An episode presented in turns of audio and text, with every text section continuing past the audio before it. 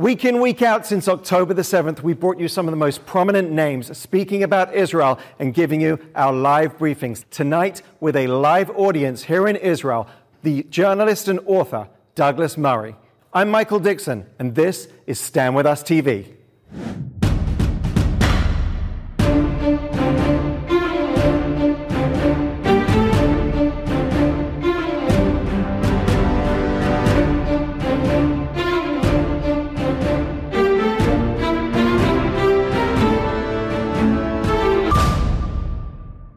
Welcome and thank you so much for being with us. We have a lot to get through, but I imagine most people have one thing on their mind first and foremost, certainly in this audience anyway, and that's that they've read and listened to much of your output. And so I'm going to begin by asking the question that's probably on everybody's mind, which is at what age and why did you start caring about Israel?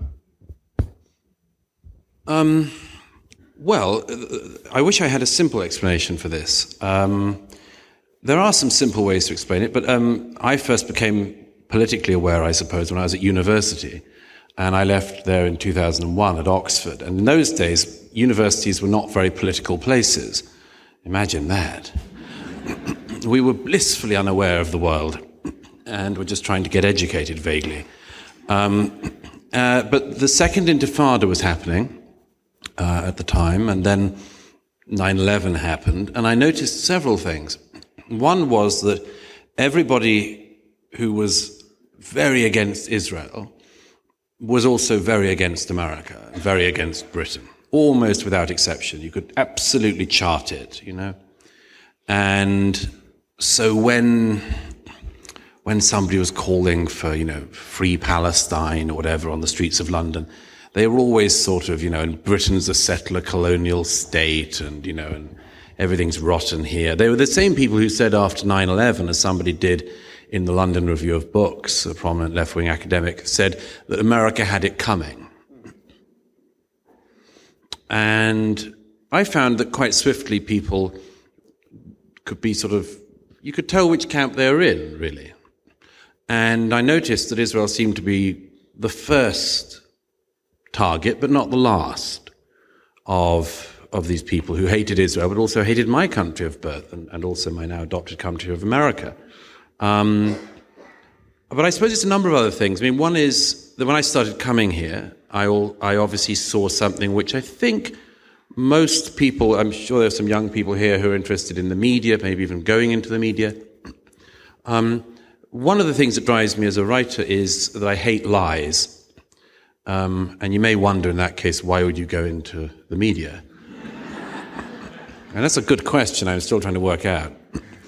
Um, but I hate falsehoods. I hate it particularly when somebody says something's not true and you've seen it with your own eyes. I was here in the 2006 Lebanon war, and I remember just the jarring disconnect between what was happening in Israel, what I saw happening here, and what I read in the international press about Israel. So those are some of the sort of intellectual explanations.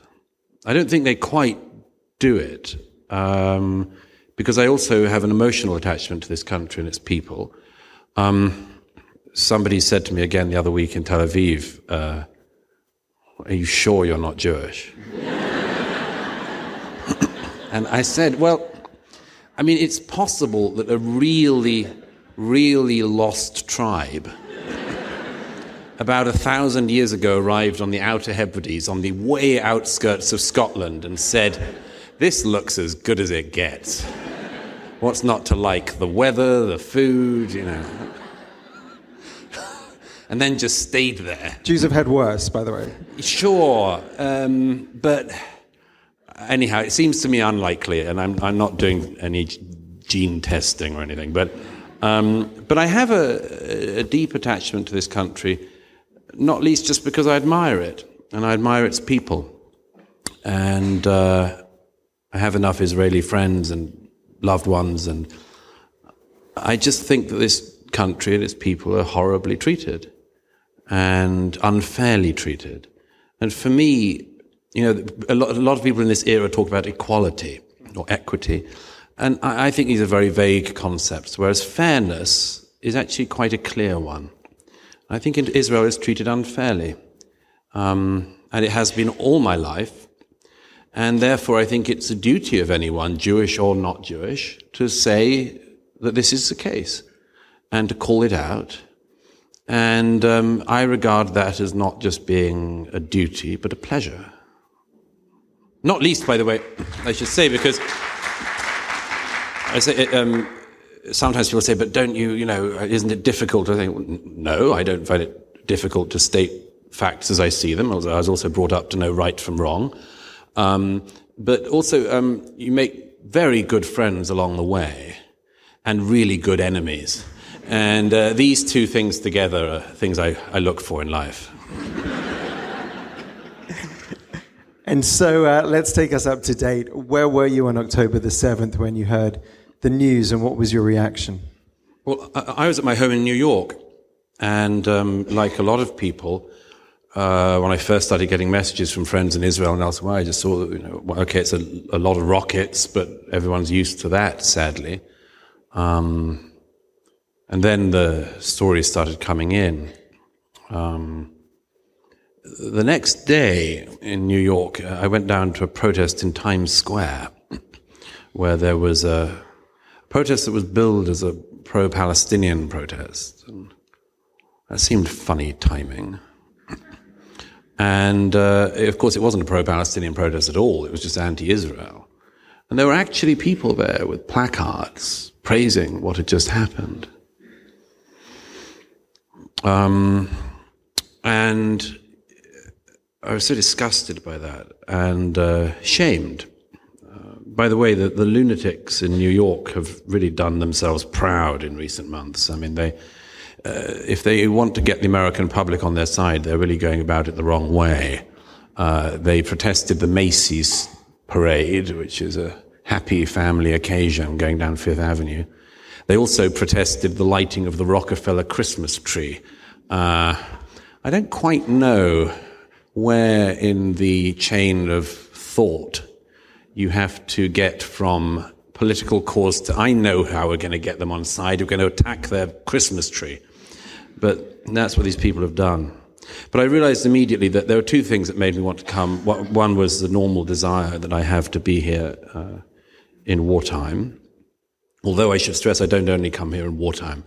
Uh, if you see me at the El Al terminal, it doesn't mean something's bound to happen. We're not blaming you. Sometimes I'm just coming for a holiday. but, uh, but I also I had an early intuition that we were going to be lied to quite fast. And and I think I was I was I was right in that guess. Um, so I came here as soon as I could, and I've been here ever since with a little bit of a break for Christmas. Um, and I have to say, there are a lot of delegations starting to come through. There have been more in the last month.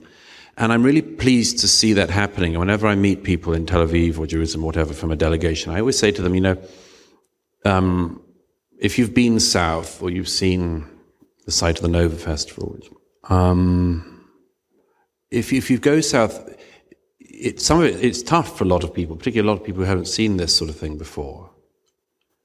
Um, but it's necessary because people are going to have to bear witness to this for a long time to come. People are going to have to say what they've seen and to remind the world. And my sense early on was that we were going to be moved on also from October the 7th. And that happened very fast. October the 7th, I think we got like less than 24 hours. Yeah. You know. Yeah. It was almost in the same breath. And so tell us about what your experience has been like in Israel since you came. Well, um, I was actually meant to be back in Ukraine um, in October. I was there the year before, uh, covering the conflict there. So I've seen quite a lot of war zones.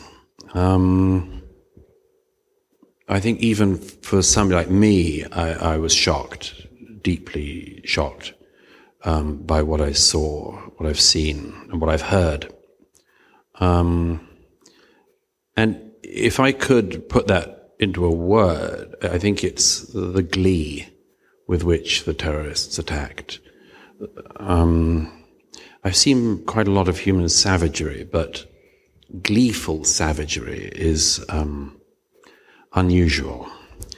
Um, uh, psychopaths are a small percentage of any population, but they are born, arguably. Sociopaths are made. And we saw an army of sociopaths and psychopaths attack Israel that day. And uh, I've, I've been everywhere from the Gaza a number of times, around all the kibbutz and the site of the Nova Festival to the mortuaries uh, where they identify the bodies, and um, and then up to the northern border uh, to uh, see what is happening there, which I think is underestimated at the moment.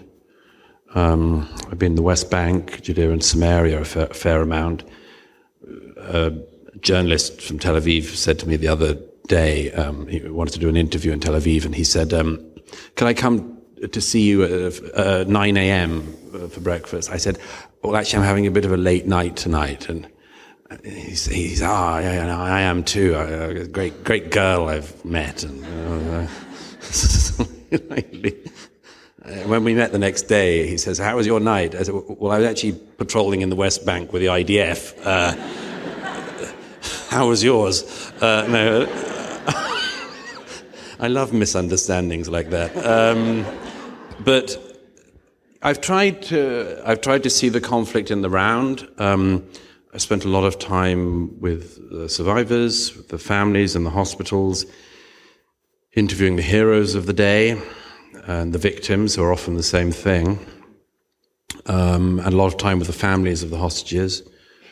I was at the uh, Sheba uh, when the first children came back uh, that night, um, uh, which was one of the most moving things I've ever seen or been part of, to the extent I was, because to see uh, to see Tel Aviv shut down.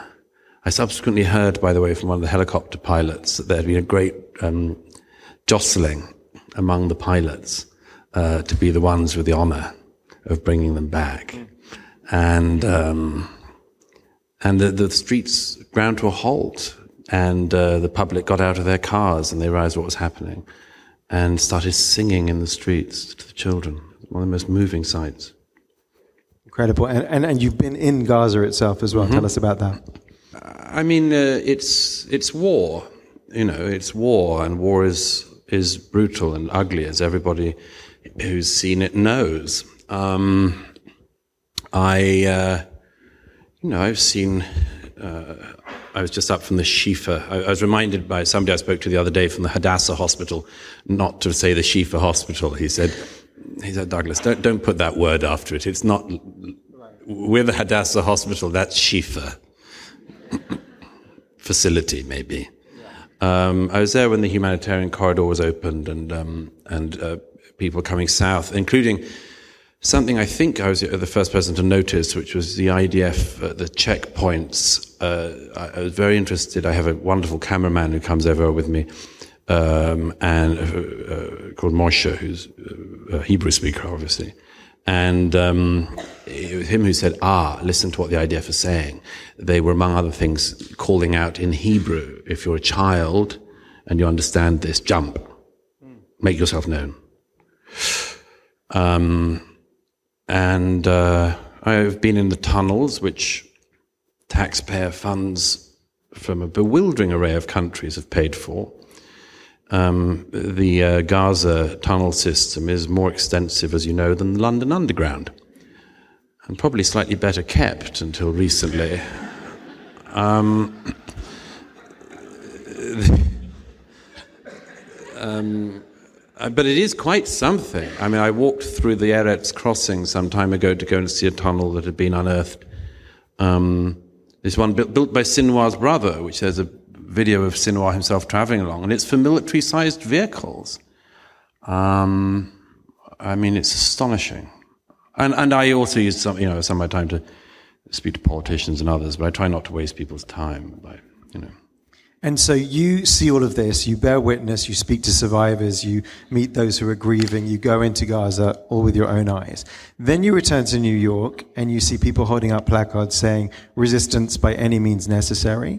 And you see people who are tearing down posters of kidnapped kids. How are we to rationalize that? Well, first of all, it's much better being here than in New York or London these days. And I mean that seriously because this is a country with a purpose and an understanding of reality and uh, a deep sense of unity and of seriousness as well as joy. But uh, a lot of people, it's, it's, it's hard to ex- explain the extent to which in many Western cities, you know, Europe and America, people just they live in a fantasy world, utter fantasy world. And um, many of them think they're doing something good. And they don't realize that in order to eat, to do real evil, you quite often need to think you're doing good. Um, I was very moved when a friend from Britain came a couple of weeks ago. And he said to me, This is the first place I've seen hostage posters that haven't been torn down. Um, I spoke to a cousin of uh, uh, the Bibas uh, child, now one year old, uh, who I, I, can't believe how the families have the courage to do this. Uh, you know, travel around the, the world speaking to politicians, trying to get the release of their hostages. And, and this young man said he'd just been to Dublin to see the Taoiseach, um, utter fool, who um, uh, was the one who said that the young Hand girl had been lost and then was found. Um, anyway, this uh, relative of the Bibas family, a member of the Bibas family, said to me that he was in Dublin to meet the Taoiseach and others, politicians, and uh, he actually saw one of the posters of the missing baby in their family that had been torn. What kind of a sick person do you have to be to do? You have to really. A loved one should step in and tell you how malevolent you've become if you do that. Um, but yes, a lot of these people are. I mean, of course, you know, we deal with a small number of highly, highly ideologically motivated people. And that is definitely the case across the West now. You see very, very ugly ideologues, some in positions of power, sadly. But you also have behind them a, a different type of person. Then behind them, the largest cohort, which is the ignoramuses. Um, and this, this can't be stressed enough that sometimes I think uh, Israelis are too clever about trying to explain the situation here. You know, people think if I just have exactly the best explanation for this, you know, well, well you see, in 1973, and I think you're, you are trying to persuade people who know nothing. You know, as we've seen in some popular videos, who don't know what river they're chanting about, don't know what sea they're chanting about. If you if you spun them around, actually, you don't have to spin them around. Just ask them to point to this country on a map and they'd fail. Um, if you ask them, as you've done, you know, uh, how many Jewish states are there, they'll go, oh, I don't know, like 18 or something. They just. Um, and by the way, I, I, mean, this is a very serious problem, but not, not, not just for Israel. It's a problem for the West. In New York uh, State, um, public schools pay about $30,000 per student for their annual education, which is a lot of money. And proving that money alone doesn't make a good education. And um, there's just over 50% literacy rates in K through 12, standard basic literacy, and about 51% basic numeracy. So I take it as read that when somebody is chanting some malevolent idiocy on the streets of New York or London, the likelihood is that you could diddle them out of their change at a cash point and they wouldn't notice. They can get from one to ten, but after that it's all, all a mystery. Um, and that has serious repercussions. You know, so, I mean, why, do, why would anyone be, be told that, or be under the impression that they could sort out the problems of the Middle East if they can't read? Um, it's quite a tall order, that. Uh, and I do think that we, we have to bear in mind this astonishing ignorance in the rest of the world. Uh, and, and something we, we really do need to bear in mind when we're speaking to them. Uh, and of course, the world then sees what's playing out here. And what played out here recently was that South Africa took uh, Israel to the International Court of Justice. And so, what's your reaction to the case being brought and the way that case is going right now? Well, I mean, first of all, obviously, South Africa is doing it as a proxy and at a request of Iran. Um, the South African government. Have you been to South Africa? I have, and many people have here as yeah. well. Good. I mean, in which case you'll know that it has some troubles of its own.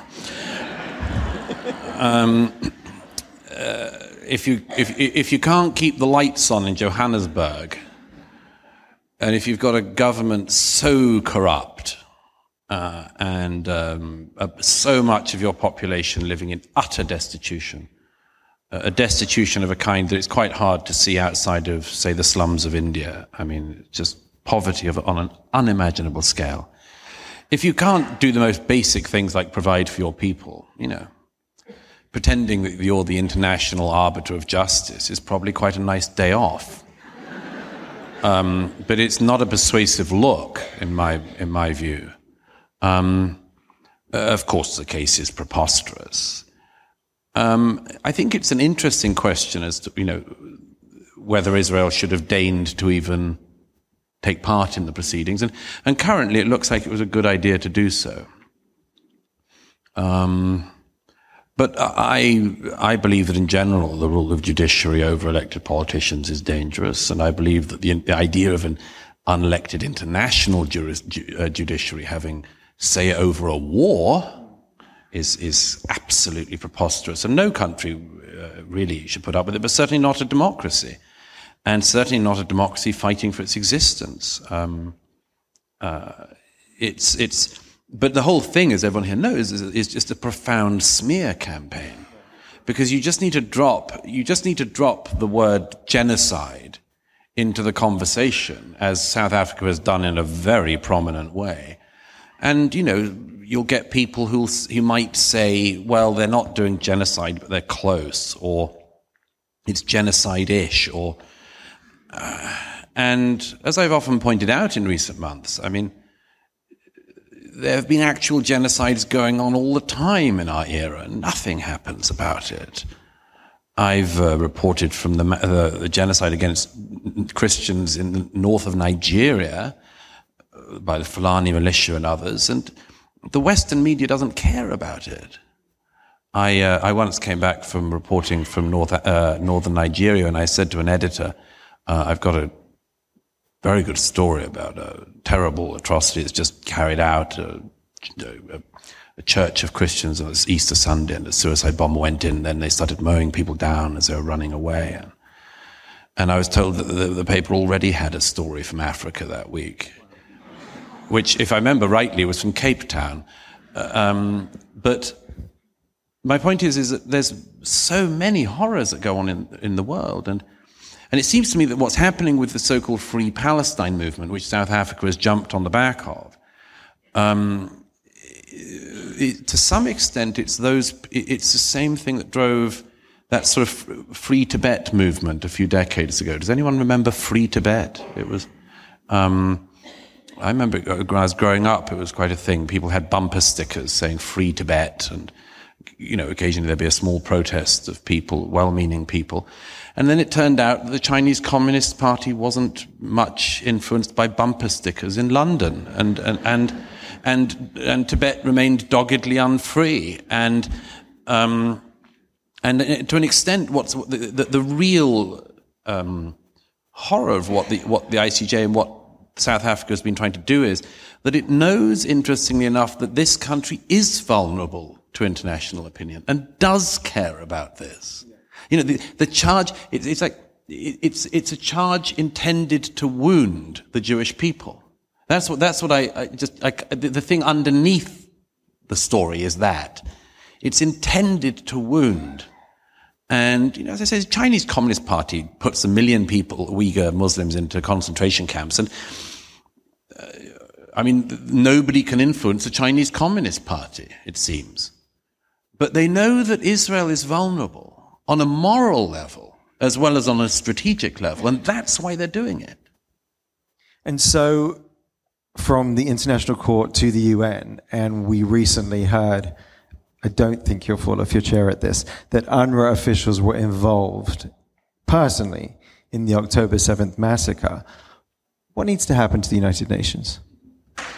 Well, you know, like you, Michael, I've been in this game for a while now. Um, but I think if you'd have said to me, if we'd have had a conversation even six months ago, and you said, an UNRWA employee will be caught with um, kidnapped Jews in their house, I'd have thought, well, that's going to be a bit much.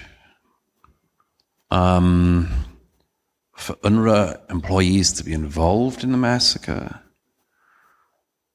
The one good thing of the last couple of days is that finally there has been that effect that we've talked about before, but that of more than just America noticing there's something rotten in this. Because occasionally America notices there's something rotten in these international institutions. Israel knows there is and, and suffers on the front line from this. But, but America occasionally will wake up to this. But others, European countries, you know, Norway, these sort of countries just keep funding them anyway because there's a sort of, well, you've got to give your money to someone to do good in the world or feel you're doing good.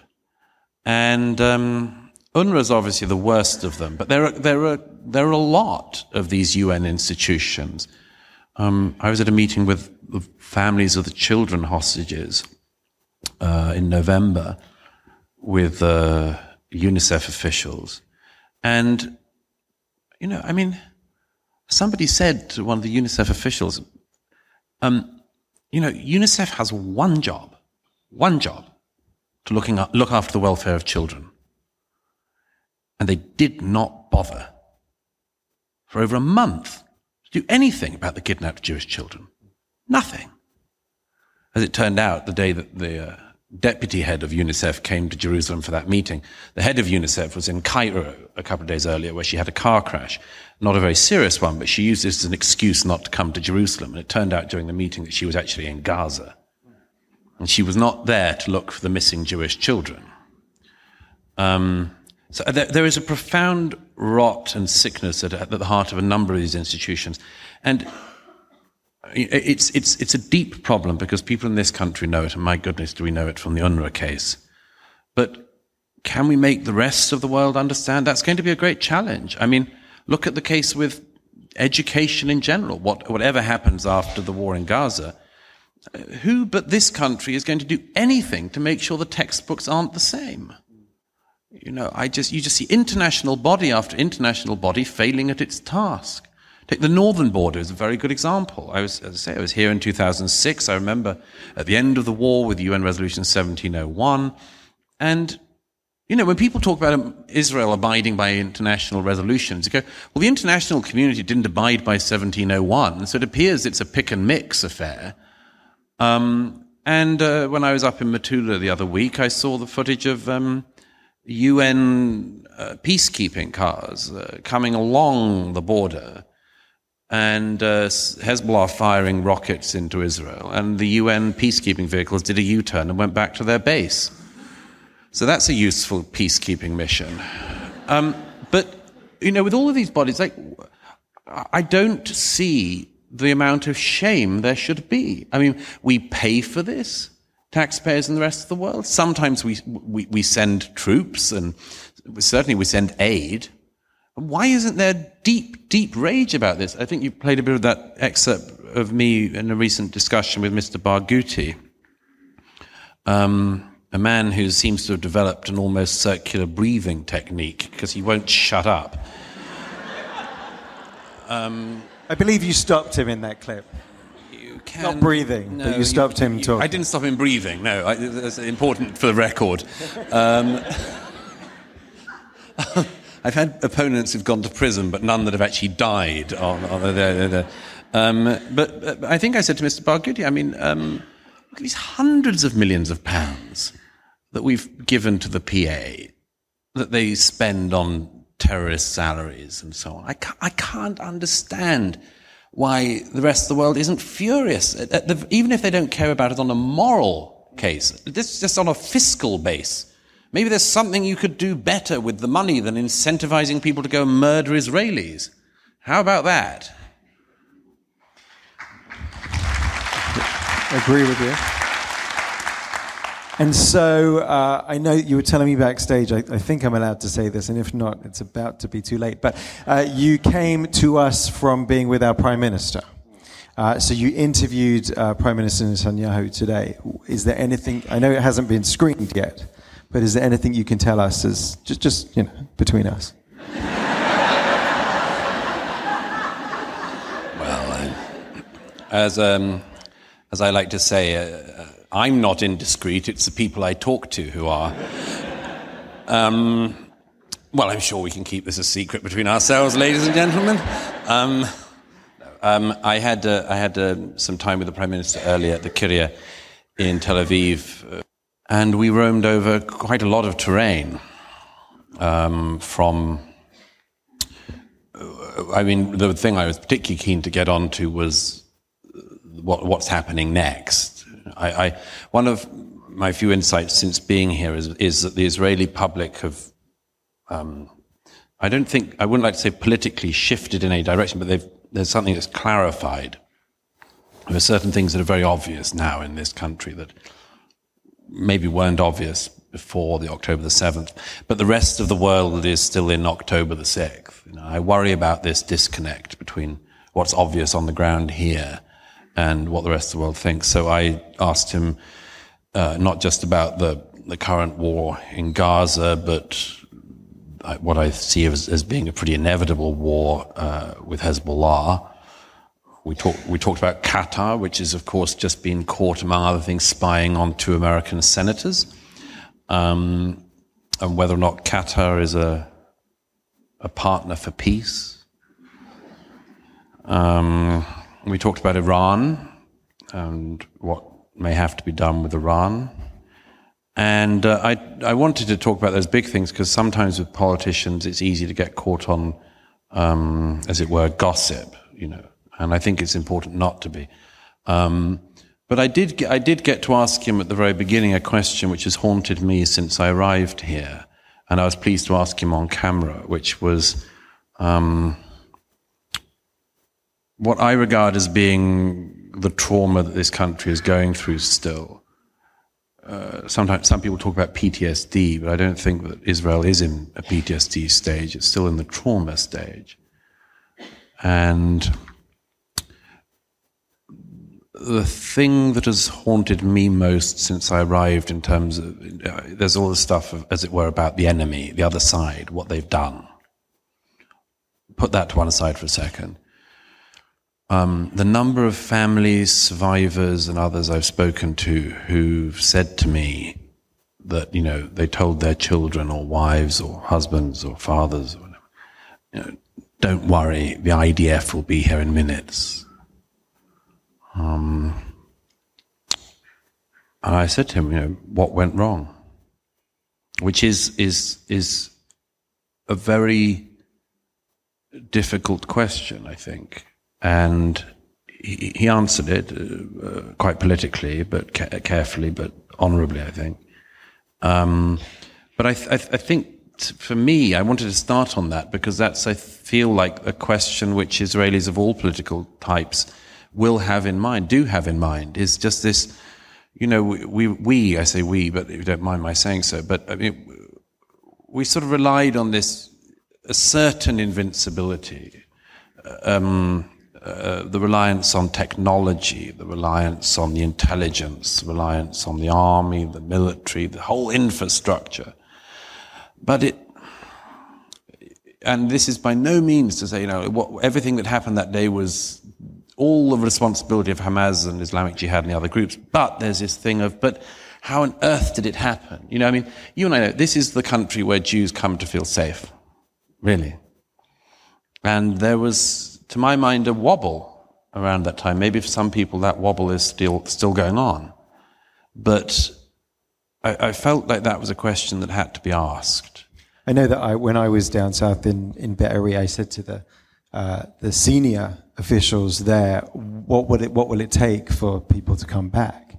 And he said, we need to prove to them that we can keep them safe. Yes, I mean that's it's it's it's it's the same, and I mean it's it's less severe, of course, in the north because it, it wasn't the same incursion. But um, I've spent quite a lot of recent months living accidentally with residents of Kiryat Shmona, and um, we we make a rather odd collection of people. Um, although my, my friend Richard Kemp, who spends quite a lot of time here as well, said oh, he's a great man. Um, uh, we'll he, tell him he got a round of applause in a Yeah, I know. I, am not going to tell Richard that. I'm going to say, I'll say I mentioned your name and everyone booed. Yeah, okay. No, um, he's a wonderful man. Uh, but uh, Richard Kemp mentioned the other week when somebody said um, something about us being goys. He said, um, he said, I'd, he said, I'd like to say, he said that um, I'm not only a goy, but a rather practiced uh, Shabbat goy, and. And he said, and um, living with residents of Kiryat Shmona, my services have been rather extensively called upon. um, he's definitely rather overqualified to go around flicking switches, but yeah.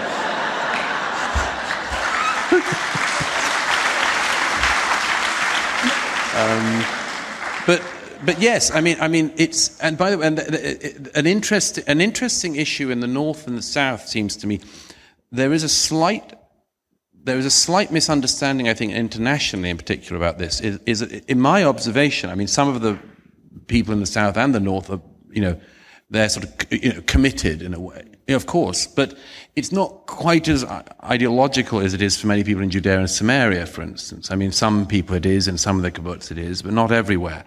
And that issue of just basic safety is, um, I mean, I, I enormously admire the people who will move back there, but the, the preconditions of them doing so are very far from being in place. Um, and I do, by the way, I do wonder sometimes. I was at a, a, a, Friday night dinner with some friends the other week, and it was gloriously argumentative, as you'll be surprised to hear. Um, uh, you can guess which family it was, I'm sure. But uh, it was a wonderful family. They had all the children. They had one of the fathers at one point late in the evening said, "So Iron Dome, good idea or not?" Um, and you know that that in retrospect is the thing about the South. I mean, of course, what shocks you in any place, any of the kibbutz there, what, what is shocking at first is that the the the bomb shelters didn't lock but they weren't meant to lock because they, this wasn't meant to happen. Uh, let's turn to an area that StandWithUs is very involved with, the university campus. And so, of course, we saw the congressional hearing where three heads of major campuses, MIT, University of Pennsylvania, Harvard, were not able to unequivocally condemn calls for genocide against Jews on their campus. Uh, where have we got to and where do we go from here?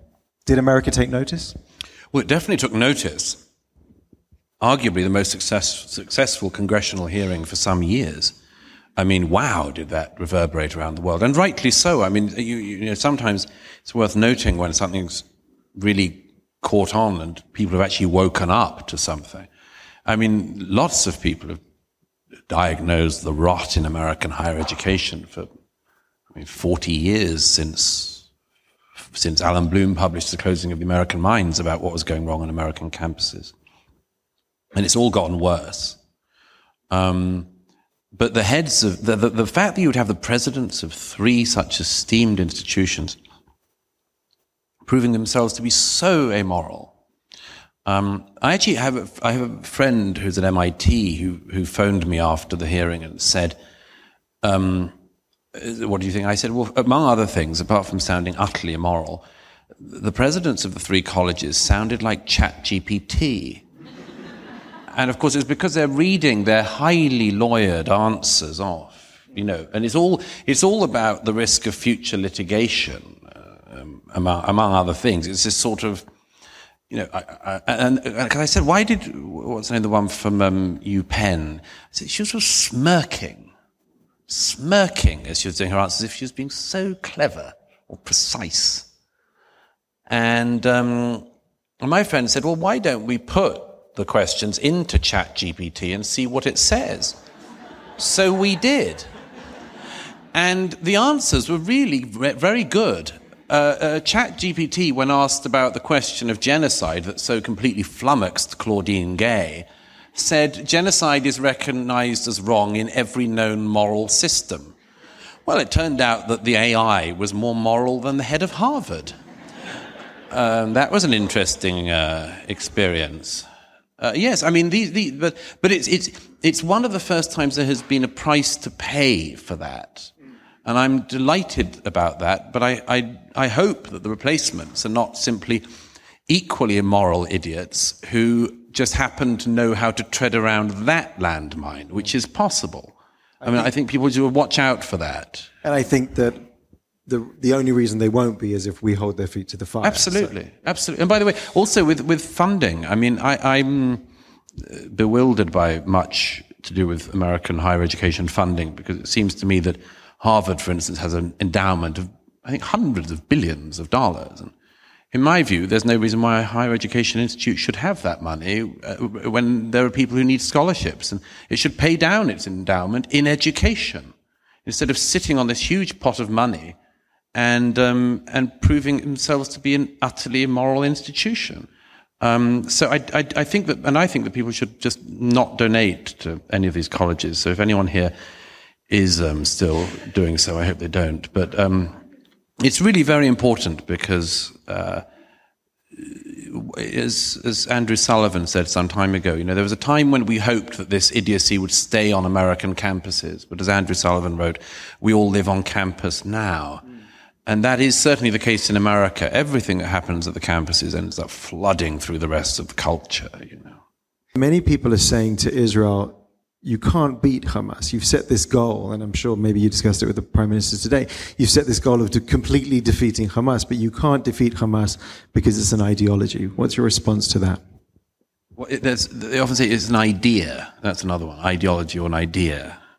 Um, well, there's several things about that. The first thing is I've heard that said a lot in campaigns against terrorist groups and others there's always the claim, for instance, that if you fight the terrorist group, you will create more terrorists, which is a logical cycle that does not work because, of course, that means that you should simply never fight terrorism because if you do, you'll create terrorists, which means you just sort of have to stand back and take it, which doesn't seem to me viable. Um, the second thing about this is that it's just not true that you can't defeat a terrorist group. You can you can defeat the leaders, certainly. You can kill or capture the leaders. That's eminently possible.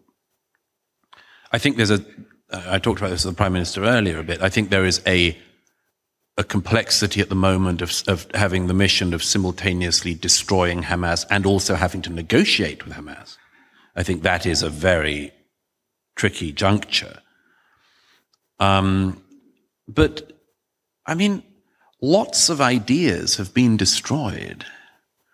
I mean, you know, Nazism was destroyed. Um, communism, although it lingers again on American college campuses primarily, but it lingers, but it, it was pretty much destroyed in 1989, 1990. There are residue countries like North Korea still vaguely trying versions of it, but it, was destroyed. Um, and it wasn't, it was partly also, of course, destroyed on the battlefield of ideas, um, which is one of the reasons why it gives me great. I don't, you know, some people say, well, there are so many lies in the world, so many liars, so many horrible things being said by horrible people, and how can you possibly intend to, to pierce through them? And I always say that, that history is just filled with people who who destroyed bad ideas. And the way in which communism was brought down is a very good example. When Alexander Solzhenitsyn was uh, um, writing, uh, could he have imagined the impact it had? The, the vast crack on the Iron Curtain, the wall that was caused by his work. When Václav Havel was writing and working, he helped destroy this horrible idea. And communism was much, much more widespread than Hamas. So when people say it's not possible, I, I think I think they're not imaginative enough, among much else. May I say want something in closing? Sure. First of all, thank you to all of you um, for coming out tonight. Uh, there are quite a lot of things you can do on a Sunday night, so um, I'm very grateful to be able to spend the evening with you. Um, secondly, let me just make one observation, if I may, a closing one. Uh, one of the most moving conversations I've had since I've been here was actually with a taxi driver the other week. And I say this with great hesitation because one of the rules of journalism is that you should never quote a taxi driver. Not because taxi drivers cannot be filled with wisdom, but because it's journalistically lazy. Usually, when somebody says, because uh, normally journalists say, I was speaking to a source the other day. yeah, you were putting in the hard work on the way, on the way to the bar. Um, but I was speaking to a, a, taxi driver the other day, and he, um, he turned out he'd served in 73. And and he said something so moving to me. He said, um, We talked about what was going on. He had a child in the IDF, and everyone else knew people who'd suffered on October the 7th. And he said to me, He said, I owe the younger generation an apology. He said, I owe them an apology. I said, Why? He said, Because I thought young Israelis had become weak and thought they spent all of their time on X and you know, Instagram and WhatsApp. They would spend all their time doing influencer stuff. And I thought that they, if we faced a situation like 70, I thought they would. He said, I owe them an apology. They're remarkable. They've stepped up. And, and I just, I just want to say in closing that that is one of the things that I take great hope from in this country. You know, and it's not just that the Israelis are doing well, that you're doing well. It's that I genuinely believe that the people of this country are giving an example to the world. When I speak to young people in this country who 18, 19, 20, 21, 20, you know, what are you doing? Uh, I'm expert in intelligence in Yemen. You know, and and you know, I sort of say, well, well, your your contemporaries in America and Britain are like wasting their lives uh, with no concept of the world and no concept of the good they could actually do in the world. And these young men and women are going to are going to be in their 30s and their late 20s and be remarkable people, having done remarkable things and put through remarkable trials and having come through them. And I think that this is an example to the rest of the world. Everybody asks themselves, what would I do if, you know, the situation that my forebears went through? Everybody of my generation in UK thinks, what would we have done in my grandparents' generation? Young Israelis have shown what they would do in their grandparents' generation. And they've shown not just their grandparents, but the world. And I want not Israelis to compare themselves to the rest of the world. I want the rest of the developed democracies of the world I want their people to compare themselves with the Israelis, because if they do, it's them that will be found wanting.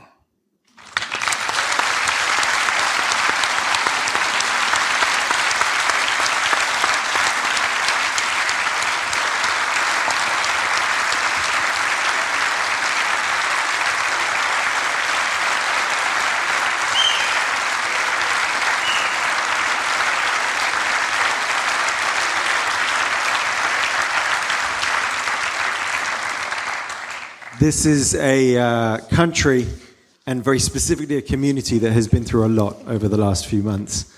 And uh, this has been equally uh, invigorating and inspiring. So thank you so very much, Douglas Murray.